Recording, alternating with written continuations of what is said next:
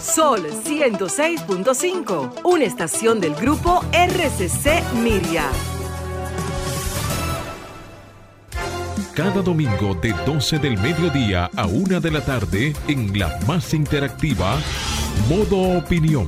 Una propuesta informativa donde podrás conocer los temas de actualidad política, empresarial, social y cultural, debatidos desde otra perspectiva. Modo Opinión, una propuesta informativa diferente. Domingo de 12 del mediodía a 1 de la tarde, por Sol, la más interactiva. Muy buenas tardes, señoras y señores. Modo opinión por Sol 106.5 FM, la más interactiva, el primer programa del año 2022, señores. Tenemos que darle gracias a Dios que podemos eh, cumplir, ¿no? Otro año más y llegar al 2022 todos llenos de salud, nuestros familiares, nuestros amigos, eh, dar gracias siempre. Eh, como siempre nosotros con contenido sumamente importante, también hay que dar la gracia al equipo que nos acompaña, a Franklin, a Fernando, a Marcia, que son los que están detrás de los controles y lo que hacen posible que este programa salga al aire todos los domingos. Eh, Samuel, feliz año nuevo, ¿cómo estás? Gracias Jonathan, gracias, feliz año. Eh, estamos muy bien, agradecidos de Dios de poder estar aquí nuevamente en cabina con todos ustedes para hablar de las informaciones más importantes a nivel nacional e internacional y comentar, discutir, debatir con todos ustedes, nuestros oyentes eh, y las personas que nos sintonizan desde la República Dominicana y en todo el territorio del mundo, en todo, todo el extranjero.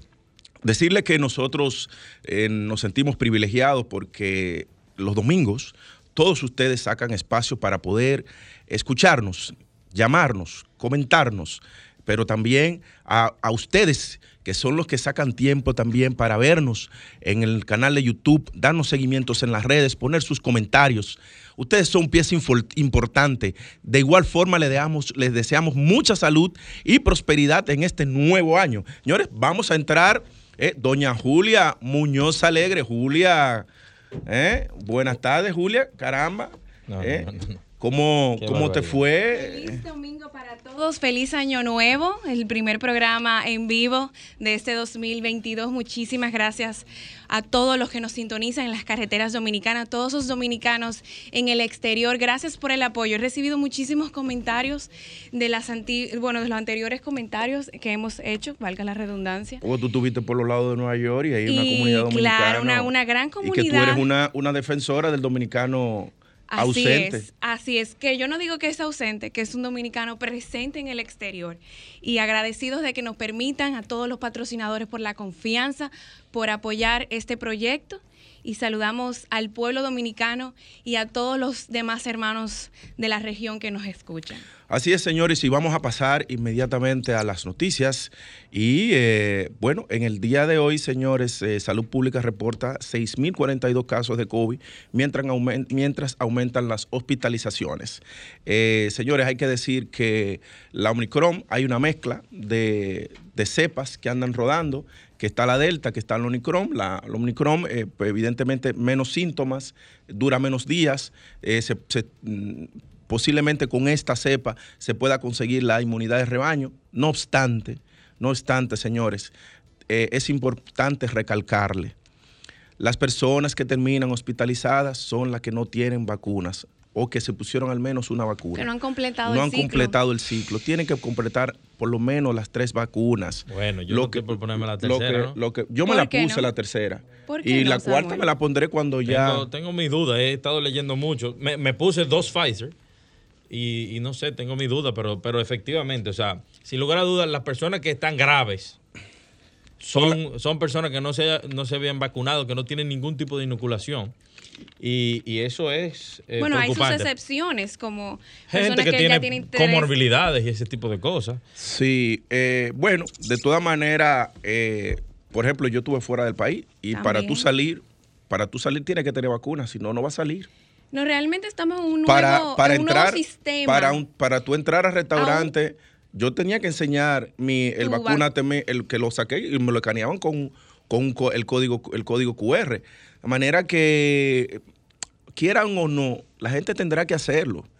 Te- evidentemente habrá gente que tendrá la suerte de que no le dará, de que no le dará. Sí, Pero eh, Esos sí, son los mínimos, porque yo creo que eso, eh, la velocidad y el nivel de contagio que tiene Omicron eh, es, es importante. Pero también eso dicen por otro lado que eh, esta nueva cepa que, es- que se ha descubierto, entre otras, eh, a- ayudará un poco a la, a la inmunización, podemos decir. Sí, sí, claro. eh, de- Lo que decía Jonathan, el tema de la inmunidad de rebaño. Si ya todas las personas tienen el virus de alguna manera u otra, ya va eh, disminuyendo el nivel de contagio. Pero esto es una atención que tenemos que hacer a todos los que nos escuchan. Eh, vamos a colaborar. Yo sé que existen muchísimas personas con muchísimas historias, teorías. Eh, eh, eh, Samuel, yo sé que tú también eres uno de ellos que de esas teorías conspirativas. No, no, hay- Pero lo que es no cierto teorías, es cierto. hay el que está por lo menos vacunado tiene garantías inmunológicas en su sistema que pueden luchar con, cual- con cualquier A mí- virus. A mí, me dio COVID y Entonces, me puse dos cuando vacunas. usted era pequeño, usted no le pregunta, ¿usted quiere vacunarse de la, del sarampión? Sí, pero, ¿Usted quiere pero vacunarse? Julia, eh, estas son vacunas experimentales. La vacuna del sarampión está hiperprobada de hace años. Bueno, si fueran no, tan ya, ya, no experimentales. ya no son experimentales, Ya ¿no? no, Ya no son experimentales. Ya no, ya ya no no. son experimentales porque ¿qué es lo que pasa con la vacuna? Que uno no, no se puede volver loco con eso. Claro. La vacuna es el virus y, y son dos formas. Te cogen el virus activo y el virus y el virus desactivado. La, la Sinovac es el virus desactivado. La Pfizer es el virus activo. Entonces, cuando tú te ponen el virus activo, evidentemente tomando de, de la célula la, la- la parte, la parte que, no, que no deriva en, en, en cosas malignas, esa es la que te inoculan.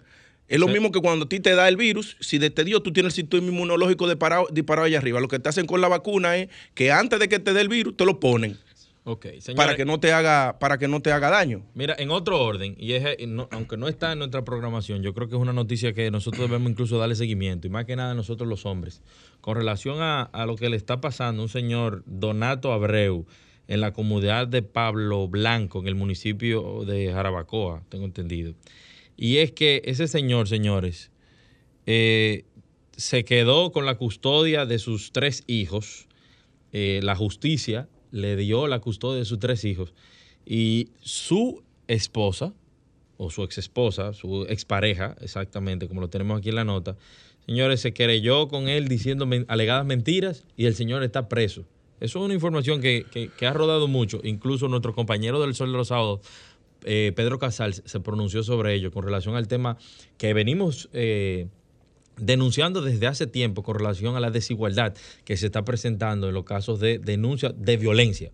No de violencia de género ni de violencia contra las mujeres, violencia de género. Este señor eh, fue eh, beneficiado con la custodia de sus hijos y esa mujer simplemente, alegadamente, se ensañó contra él y el que está preso hoy es él. Es una cosa El, increíble. el sistema, el sistema está puesto para el hombre. Eso es Y- increíble. Y, y lo que está pasando con el sistema es que eh, para favorecer una parte le está quitando derechos a otros.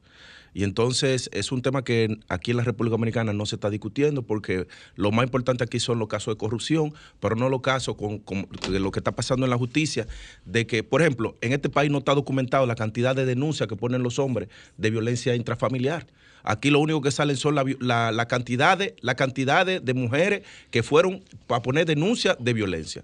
Entonces, eso es un tema de que el sistema está puesto pa- para eso, los hombres. eso tiene que ser Puesto para cambiado. los hombres. Eh, antes de pasar a la pausa, que ya vamos a pausa, señores, eh, dos cositas.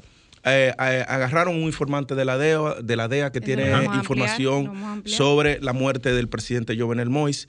Y lo otro es que, fíjense, para que, para que te- eh, los, los que escuchan este programa sepan claro de que nosotros no defendemos la violencia contra nadie. El, el guapo de Baní todavía no se ha entregado. Es un tema también. El guapo de Baní no se ha entregado. y qué- que se entregue. ¿Qué autoridades o qué poder está detrás de esta persona? Que a esta, Que se que a esta entregue. altura las autoridades están de No, mojigangas. pero no, necesari- no necesariamente están de mojigán, señores. Hay gente que quise que me- se mete para Sierra Prieta No, mi amor. y se desaparece muchísimo tiempo. Pues entonces está poniendo a prueba los sistemas de Sí, inteligencia. claro, de lo este pone a prueba, pero Quirinito no lo puso a prueba. Señores, para con Quirinito se puede hacer una película. Vamos. Te lo voy a decir fuera del aire, ¿cómo fue? Vamos, a- vamos a una pausa, señores.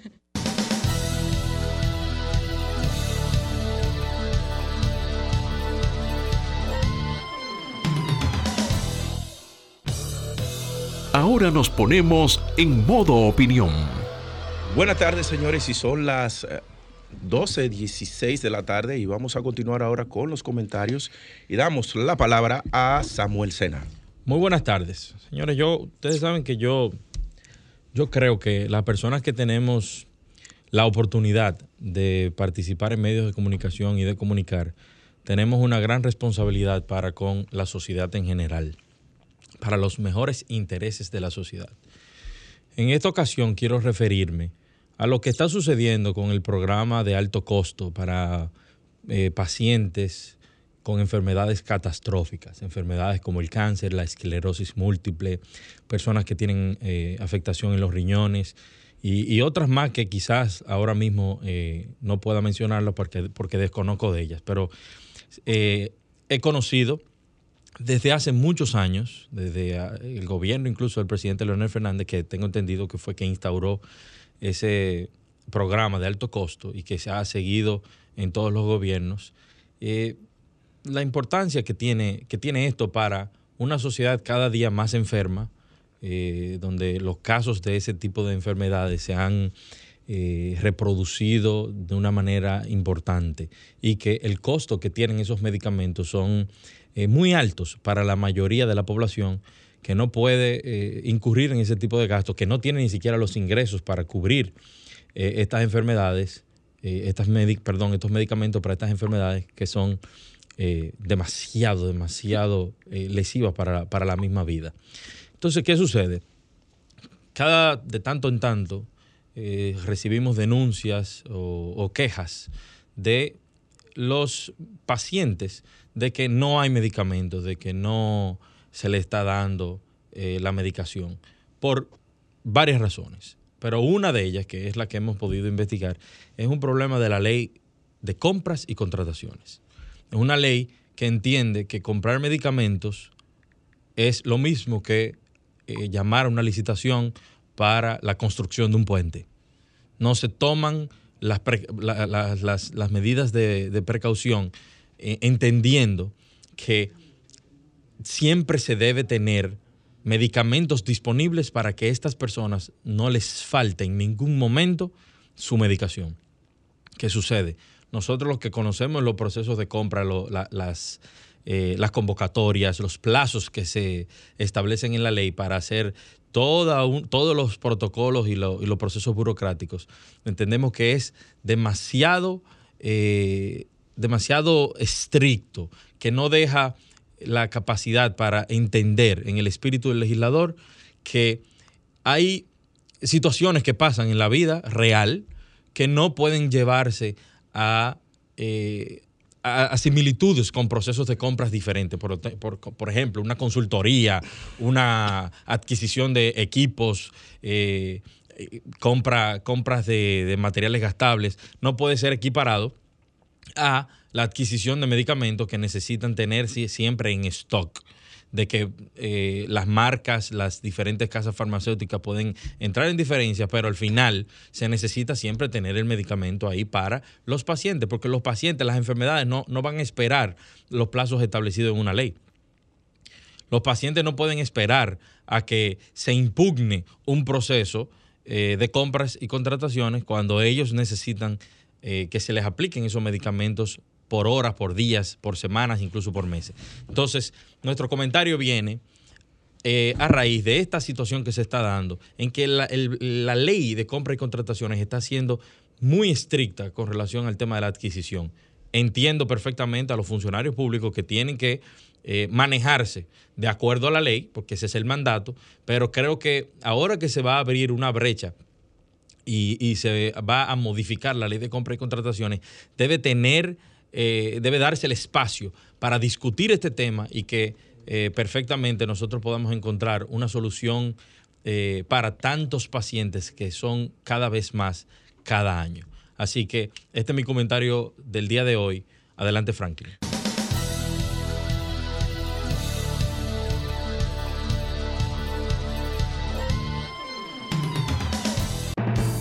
Bien, y ahora damos el paso al comentario de Julia Muñoz Alegre.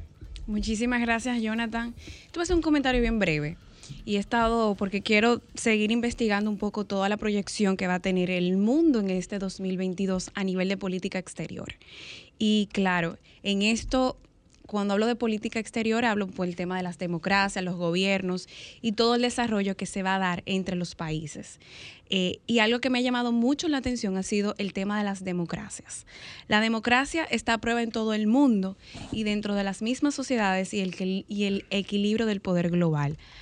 En el caso de Europa, le toca hacer más en la defensa de sus valores, de su seguridad y de la, de la cohesión social que estamos viviendo. Cabe destacar que en el caso de este año, la democracia liberal se pondrá a prueba tanto dentro de las sociedades como en el equilibrio de poder global.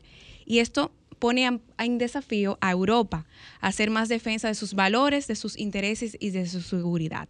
El año que comienza promete también profundizar de algún modo el péndulo político latinoamericano, no solo por la evaluación de las gestiones de los actuales gobiernos, sino también, como el caso de Boric en Chile, que comenzará en marzo, sino también por las elecciones presidenciales que se van a desarrollar en Brasil y en Colombia. Por otro lado, los ejemplos más evidentes sobre donde tenemos que poner nuestros ojos con el peligro que corre la democracia liberal en el equilibrio del poder mundial se expresan en situaciones y vamos a decir en direcciones relativas de cuatro grandes potencias, Estados Unidos, China, Rusia e Irán.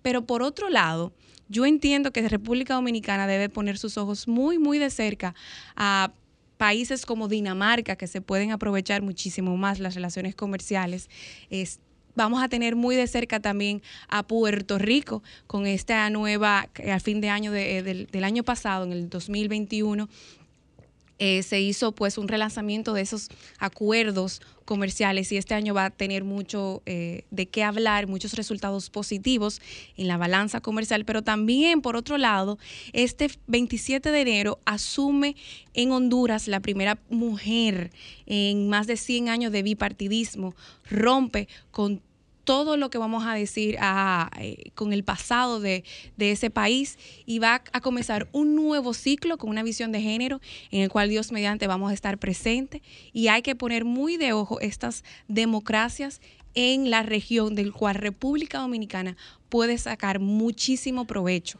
En el caso de Estados Unidos también me imagino que se están pues eh, eh, eh, trabajando y observando el Tratado de Libre Comercio, porque después de 14 años se tienen que renovar, o vamos a decir, se tienen que revisar las condiciones. O sea que en este año a nivel de política exterior estaremos muy pendientes de varias regiones que serán cambio de gobierno y también continuidad y fortalecimiento de las relaciones, no solamente diplomáticas, no solamente comerciales, sino también a nivel social.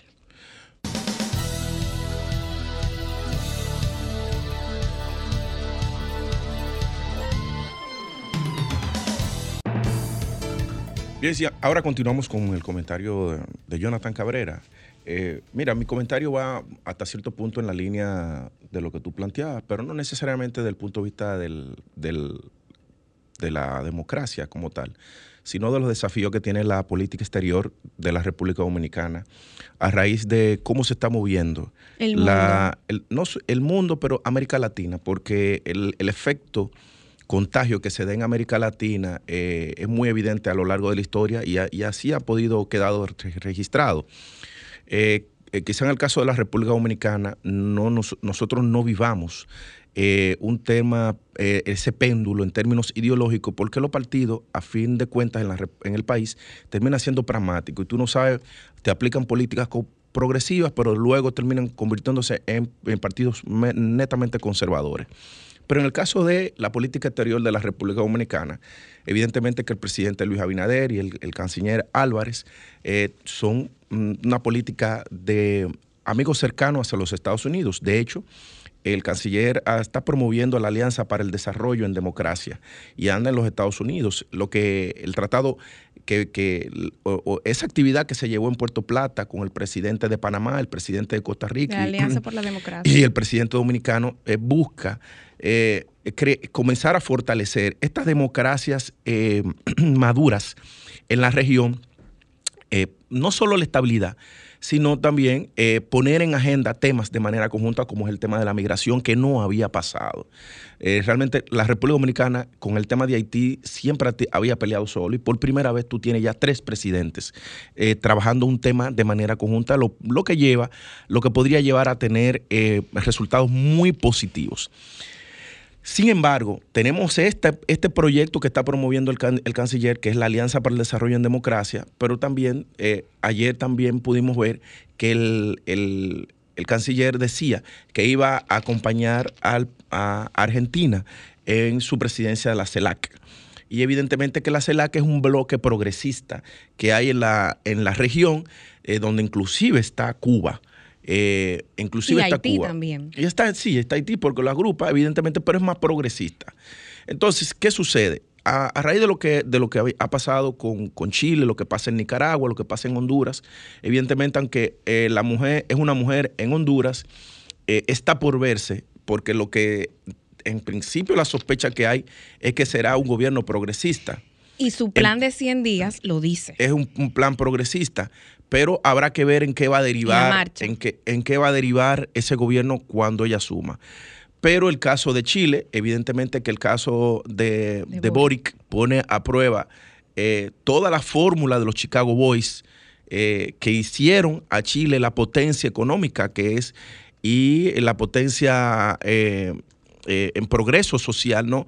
Sin embargo, la, la, gente evolucionó más, más rápido que las instituciones, las, instituciones quedaron rezagadas y son las que dieron al traste a que un hombre como Boric llegara a la presidencia de la República. Eh, tenemos el caso de, Brasil. En el caso de Brasil, a mí que llegue Lula a la presidencia de la República de Brasil, a mí no me es de preocupación, porque... Eh, ¿A ti? No, porque Lula, Lula es pragmático y Lula, aunque es un hombre de izquierdas, progresista, que viene del sindicalismo, toda la política que implementó fueron políticas capitalistas. O sea, el, ese caso de Odebrecht, de Andrade Gutiérrez, de Embraer, eh, el Banco de, de Financiamiento Exterior de, de, Brasil, fueron políticas pentagonistas que implementó Lula. Es decir, yo tengo un exceso de capital, tengo un exceso de producción y yo tengo que salir a identificar mercados donde colocar esos productos. Y eso fue lo que proyectó que Brasil para 2030 se debió haberse convertido en la octava potencia mundial durante los gobiernos de Lula. Evidentemente se da una conspiración internacional que trae a la presidencia a Bolsonaro. Yo que puedo decir que hay políticas con las que puedo estar de acuerdo con Bolsonaro, tengo que decir que ha sido un desastre. Tengo que decir un desastre. Entonces, eh, también cuando hablo de la política exterior dominicana, el caso de China, lo que está pasando, pero también eh, eh, nosotros estamos ante la puerta de una posible guerra y una guerra que puede derivar en una guerra nuclear. Y es lo que está pasando con la península de Crimea, con Rusia, la OTAN y los Estados Unidos. Que yo particularmente, particularmente Jonathan Cabrera cree que, que en la actualidad Rusia no es una amenaza, una amenaza armamentista. Rusia simplemente lo que quiere es comercializar con Occidente, pero eh, eh, para los Estados Unidos es importante mantener acorralado a Rusia, que no pasó así en el gobierno de, en el gobierno de, Donald Trump, cuando Donald Trump designa, designa a Tillerson, que es un amigo cercano de Putin, y lo designa como, eh, como secretario de Estado y también cuando Trump deja de financiar a la OTAN y dice, Europa, búsquensela ustedes. Entonces, los, los demócratas, fíjense ustedes, señores, y aquí doña Consuelo siempre lo dice, que quienes han apoyado siempre las invasiones y quienes arman la guerra son los demócratas en los Estados Unidos. Ahora anda Biden, eh, el señor Biden, evidentemente que, caramba, cada vez que yo lo veo caminando, lo veo, lo veo, digo, pero que es un hombre disminuido eh, entonces, no está haciendo una buena gestión de gobierno en los Estados Unidos. Eh, yo creo que la política exterior, a raíz del cambio que se está dando en el panorama latinoamericano, eh, tú tienes México como gobierno progresista, tienes Nicaragua, tienes Honduras, tienes Venezuela, tienes, tienes Perú, tienes Chile, tienes Argentina, ¿no? Tienes Argentina, lo que va a pasar con, con, con con Brasil y, Colombia. no, que tú tienes a Petro, que, posiblemente gane las elecciones y por primera vez en Colombia tenga un gobierno de izquierda. De manera que la, sería importante que el gobierno dominicano y se genere la discusión también en la República Dominicana sobre el devenir de la política exterior y de los intereses de la República Dominicana, señores. Modo Opinión presenta la entrevista. Bien, señores, continuamos ahora 12.38 de la tarde y continuamos ahora con la entrevista central con el economista Henry Gebrar. Henry, buenas tardes, qué bueno tenerte con nosotros hoy domingo.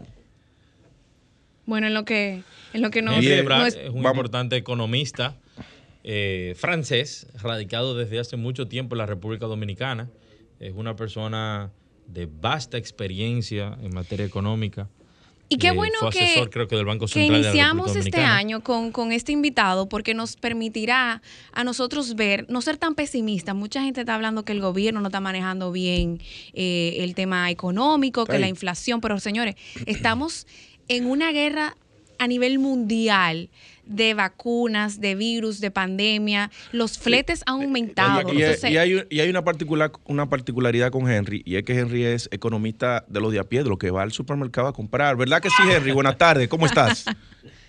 Así mismo, muy buenas tardes, gracias por la invitación y obviamente el momento oportuno para desearle a todo el equipo todo lo mejor en este año 2022, que debería ser ese mejor que el año 2021 y y obviamente extensivo eso a todo el público de su importante programa.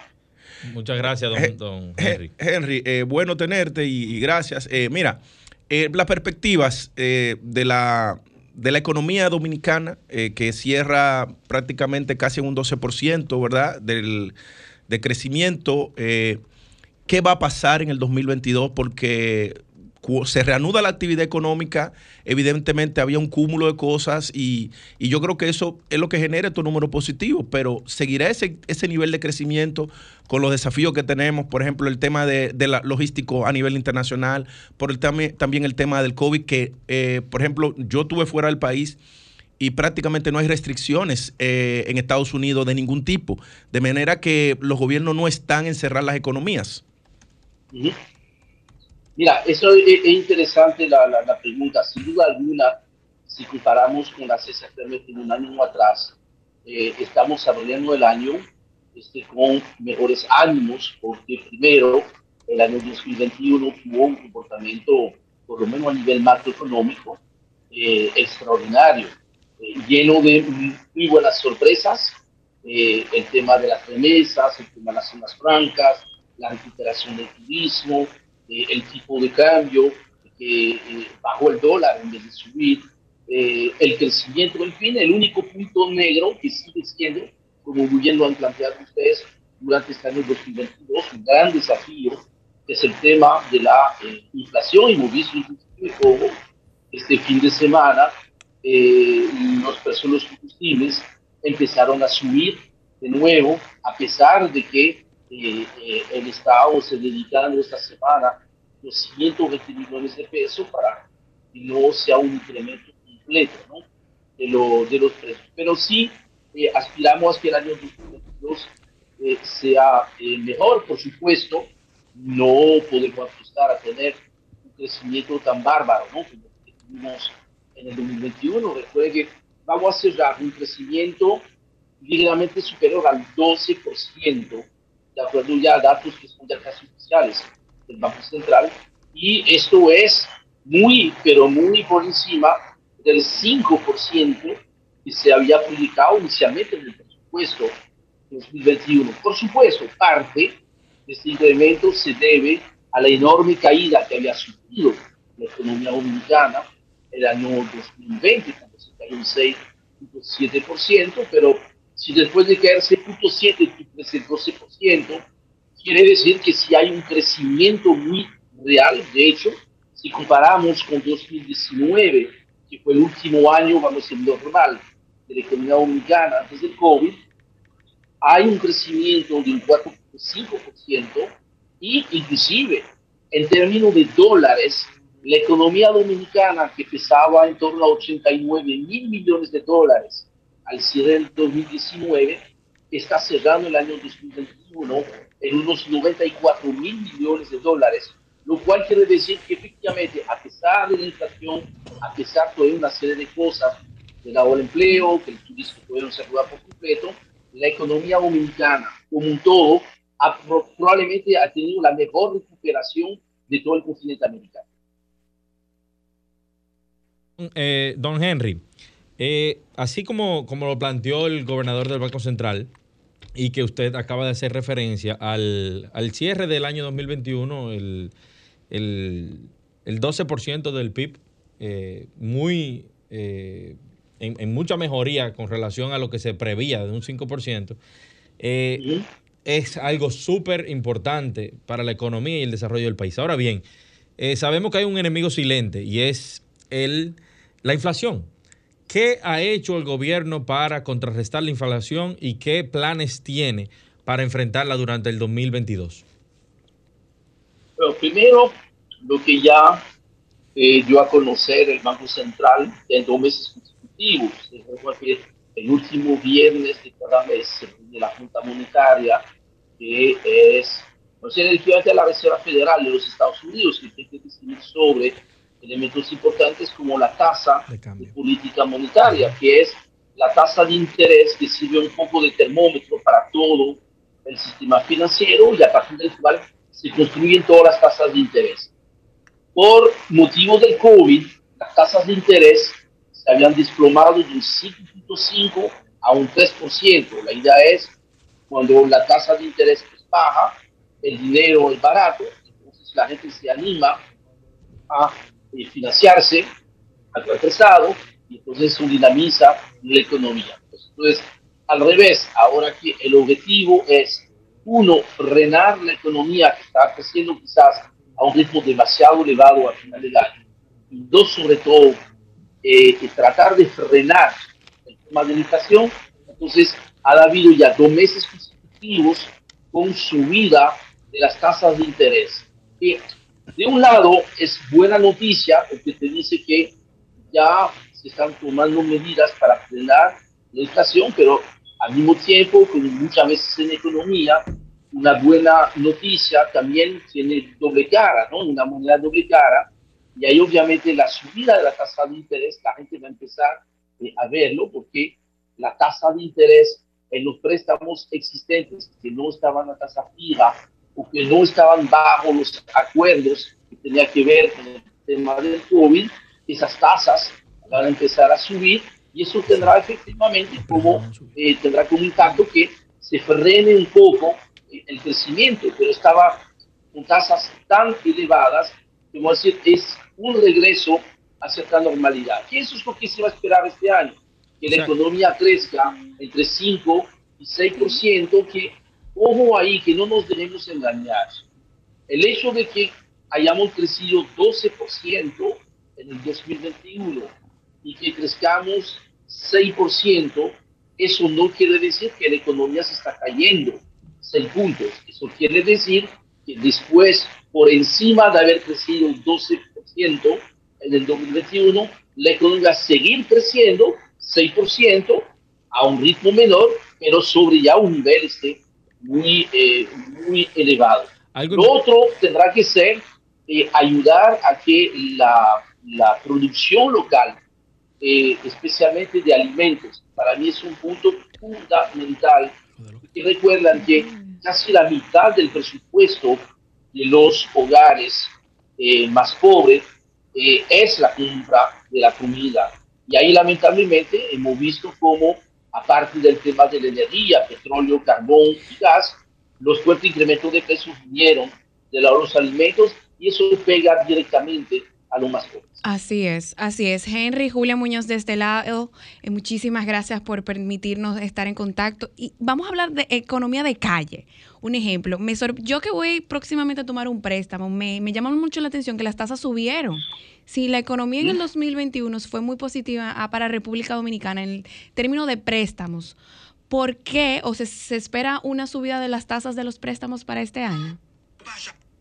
Porque precisamente como estaba explicando, típicamente una de las primeras medidas que se toma para frenar la economía y frenar la inflación es subir la tasa de interés, porque la tasa de interés termina siendo el precio del dinero, el precio de, eh, de financiarse. Entonces ahí el objetivo ahora de las autoridades es hacer que la economía siga creciendo, pero no tan rápido y que haya menos dinero eh, en, la, en la calle. Para hacerlo, entonces, sube el precio eh, del dinero y va a hacer que precisamente vaya a frenar. Pero hay un lado positivo en esto, es que al subir la tasa de interés, eh, la, eso va a frenar la posible devaluación del peso dominicano. Recordemos algo que fue muy importante el año pasado. Se preveía en el presupuesto 2021 que el dólar fuera a cerrar el año 2021 en torno a los 64 pesos eh, por, por, uno, eh, por, por, un dólar. Y terminamos cerrando prácticamente 7 pesos por debajo. Eso ha ayudado a que el tema de inflación no sea peor. Entonces, tendremos este año eh, altamente probable que vaya subiendo de poquito a poquito, como ha sucedido en las últimas semanas, el precio del, um, el precio del dólar, pero en la medida en la cual ha estado y va a seguir probablemente subiendo un poquito la tasa de, Dos cosas. Entonces, eso es importante y, ver bien el tema de la tasa de interés. dos cosas, Henry. Eh, tú mencionas el dólar que, posible, que debió cerrar al 60 y tanto. Eh, no, al contrario, el peso se fortaleció, pero nosotros tenemos reservas históricas en dólares en el Banco Central. Esa es una, eh, para que nos, comente sobre eso. Y dos, eh, las estimaciones es que habrá una alta inflación internacional a nivel global. El único banco central que no ha tomado medida de subir los tipos de interés es el de Turquía. Bueno, por lo menos hasta hace una semana. Pero después todos los bancos centrales habrían aplicado políticas monetarias como la que recién, lo que tú acabas de comentar, eh, que aplicó prácticamente antes de cerrar el año el Banco Central subiendo los tipos de interés 3.5. Entonces, eh, es, una, es un peligro que hay o un desafío a nivel global el tema de la inflación y cómo impactará el tema de la inflación eh, de que no se dispare los commodities, pero también la, la logística que ha habido un estancamiento. Entonces, te dejo eso ahí para ir cerrando ya el, el, el programa. No, cómo no, mira, definitivamente la inflación va a, ser, va a seguir siendo el tema, por lo menos durante el primer semestre de este año. Yo, inclusive, yo pensaría que se puede poner un poquito peor antes de ponerse mejor, porque tú ves que todavía el tema de la logística estaba ya complicado y con el tema del COVID, con este variante Omicron, que no es muy peligroso, pero sí muy contaminante, muy contagioso, vemos que hay este, muchas dificultades para operar las empresas. Hemos visto cómo durante esas, esos primeros días de enero la cantidad enorme de vuelos han sido cancelados porque no hay tripulaciones eh, disponibles y eso lo estamos viendo en todas las empresas alrededor del mundo y República Dominicana no escapa esta situación. Está, estamos chequeando ahí, viendo que tanto oficinas públicas como privadas eh, hay este, ausentismo importante por licencia médica relacionada con eh, Omicron. Y esto, lamentablemente, creo que nos va, eh, eh, nos va a impactar un poco lo que prometía ser la mejor temporada de invierno del turismo de la República Dominicana. Es posible, habrá de esperar, no ver las del mes de enero, todavía muy temprano para tenerlas. no se ve esto diciembre fue excepcionalmente bueno, pero eso pudiese eh, eh, eh, complicar un poquito. El tema del petróleo, en la medida en la cual se recupera la economía mundial, los precios del petróleo van a seguir subiendo. Inclusive, yo siempre he dicho que yo estoy tratando de ver el lado bueno de la subida de los precios del petróleo, es que quiere decir que la economía global se está reponiendo por COVID y si se está recuperando la economía global, termina siendo muy buena noticia para República Dominicana. Lo único es que el costo de eso para la economía dominicana es muy sencillo. Por cada dólar, por cada dolarcito que suba el barril de petróleo, le cuesta a la economía dominicana, o sea, a cada uno de nosotros, por lo que nos corresponda, 4 mil millones de pesos. Entonces, cuando tú ves que el año pasado abrimos el año en 47 dólares el barril, y que ahora estamos un precio de 77 dólares. El barril, uno entiende el impacto que tiene y esto va a ser un dilema muy importante con el manejo de los precios de los combustibles, porque o los deja congelado y tiene que sacrificar subsidio y un dinero que no está para eso en el presupuesto, o entonces tú dejas que suba los precios de los combustibles y eso te genera una segunda ronda de, eh, inflación. Henry, es Henry brevemente, brevemente, porque ya tenemos que despedir. Mira, ¿Mm? cerró el gobierno el año con una disminución de la deuda pública. ¿Qué impacto tiene eso en la República Dominicana? En el tema, ¿es que el gobierno realmente ha apretado en el gasto y lo ha eficientizado o esto es pura politiquería? No, no, no. Ha habido una mezcla de cosas buenas y cosas malas.